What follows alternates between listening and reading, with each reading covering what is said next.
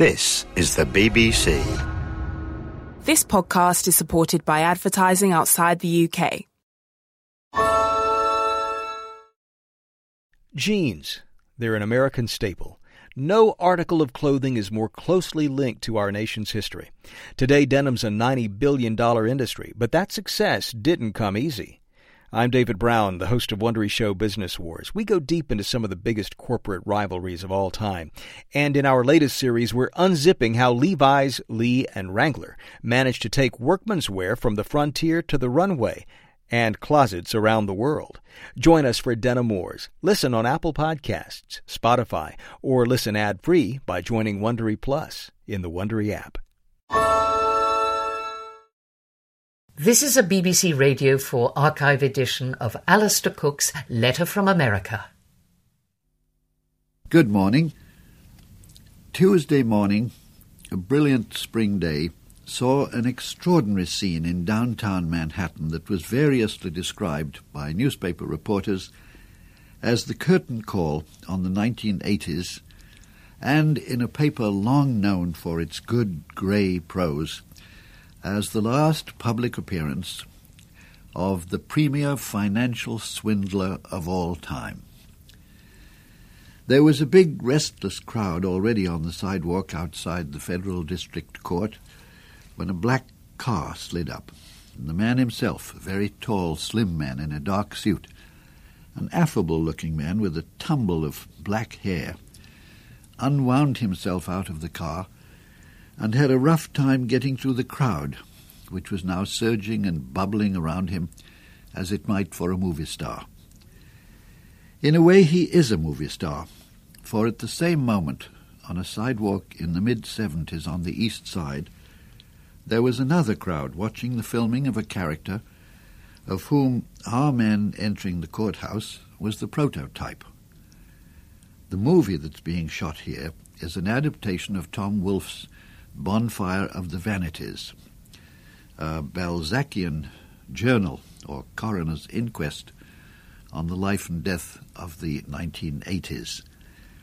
And the character the cameras were training on was Sherman McCoy, who thought of himself as the king of the jungle, the Wall Street jungle, that is, and who would, before the movie ended, get his cruel but just reward. At the same time, down in federal court, the original of Sherman McCoy was being asked how he pleaded to six felony counts of conspiracy, filing false information with the Securities and Exchange Commission, which polices the stock market, violating the Commission's reporting requirements, securities fraud, mail fraud, and aiding and abetting in the filing of a false tax return. It has taken the United States Attorney's Office years to track through a jungle of documents and letters and memos and audits in order to present the case at Tuesday's hearing. In a simpler world, they might have been spared their sweat, for in no time at all in the courtroom, the tall man, all his affability dissolved, was sobbing I realize by my acts I have hurt those who are closest to me. I am truly sorry. The judge allowed him to dry his tears and then asked him, Mr. Milken, how do you plead? Through a cracking tone of voice, Michael Milken replied, Guilty, Your Honour. Mr. Milken has been known as the King of the Junk Bond which may be very starkly defined as a perilously high risk, but if it works, high yield security. Junk bonds have undoubtedly helped many small firms through generous grants of credit to survive and prosper.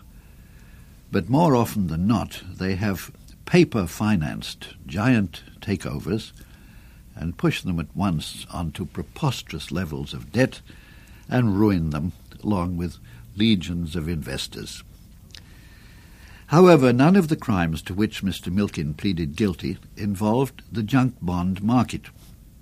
He was charged with other crimes on that count, but the charges were dropped when he agreed to pay $200 million in fines and set aside another $400 million to satisfy civil claims filed against him.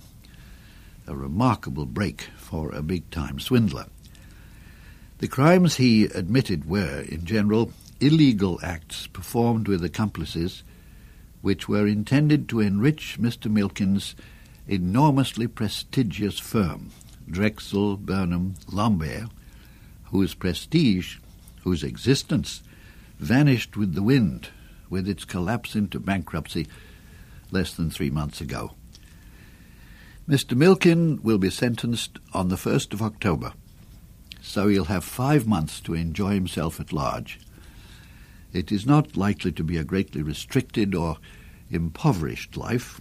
After paying out those $600 million, he is reliably reported to be left with a little over $1 billion.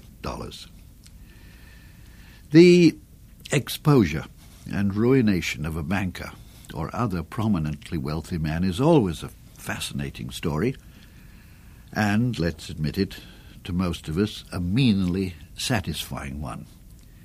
In a depression, there are scores of them. They come, they excite us, they go.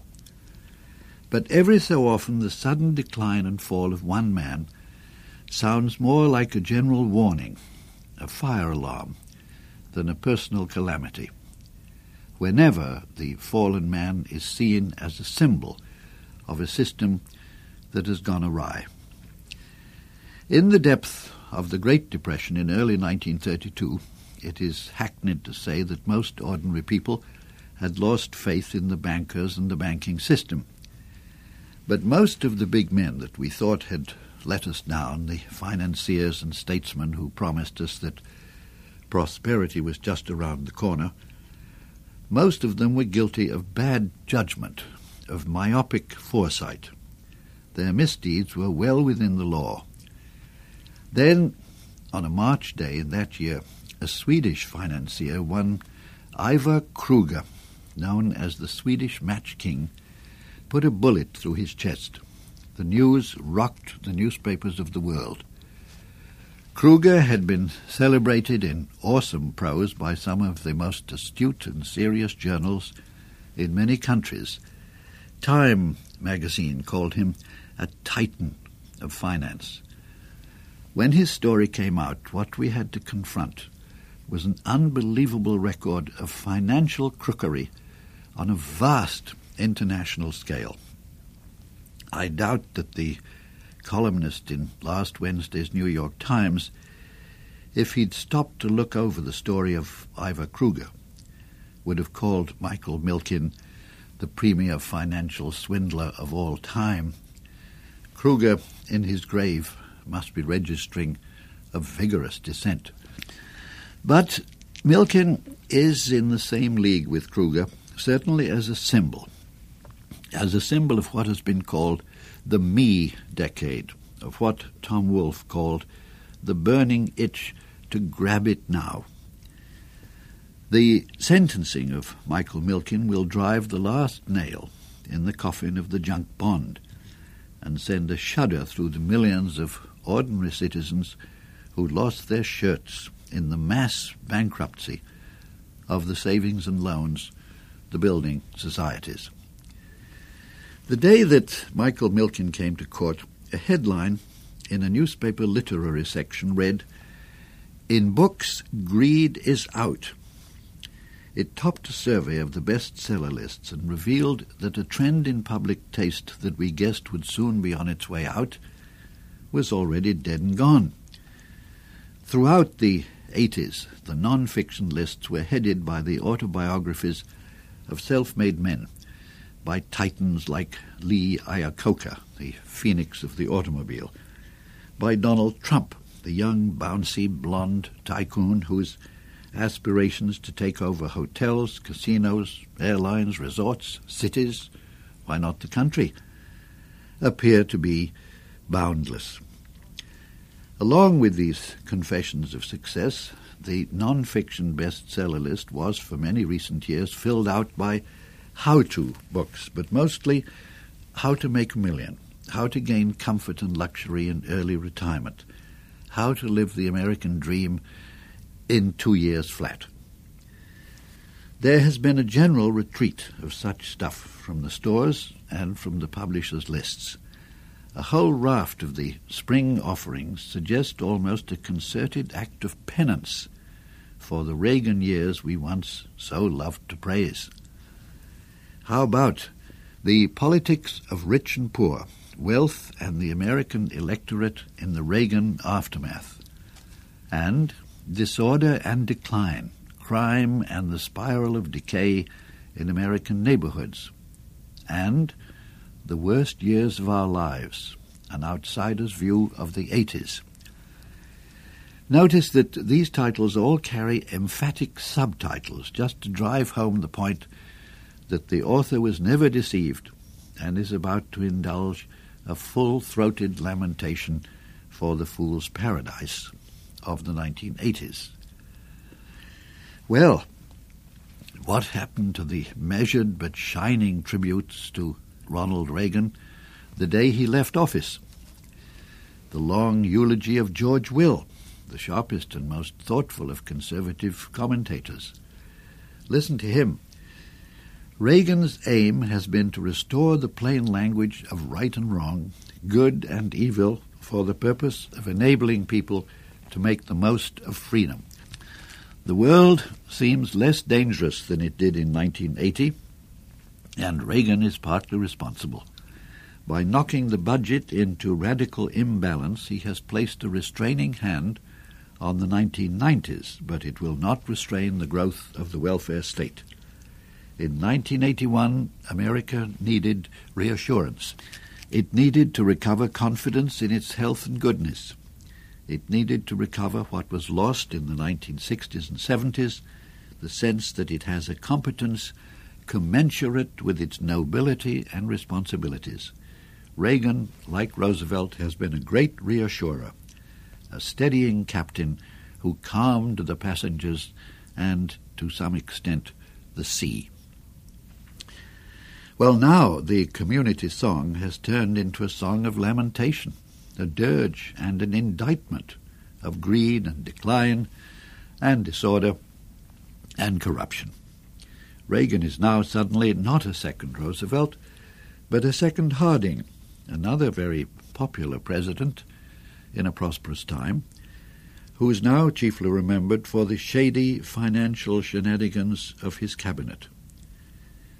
I wonder how the old man feels sitting up there in his office tower in Beverly Hills to hear and read from the sprightly new 1990s authors that he was presiding over a corrupt administration and a failing country. Surely the verdict of history, even in the short run, won't be so damning or so lyrical.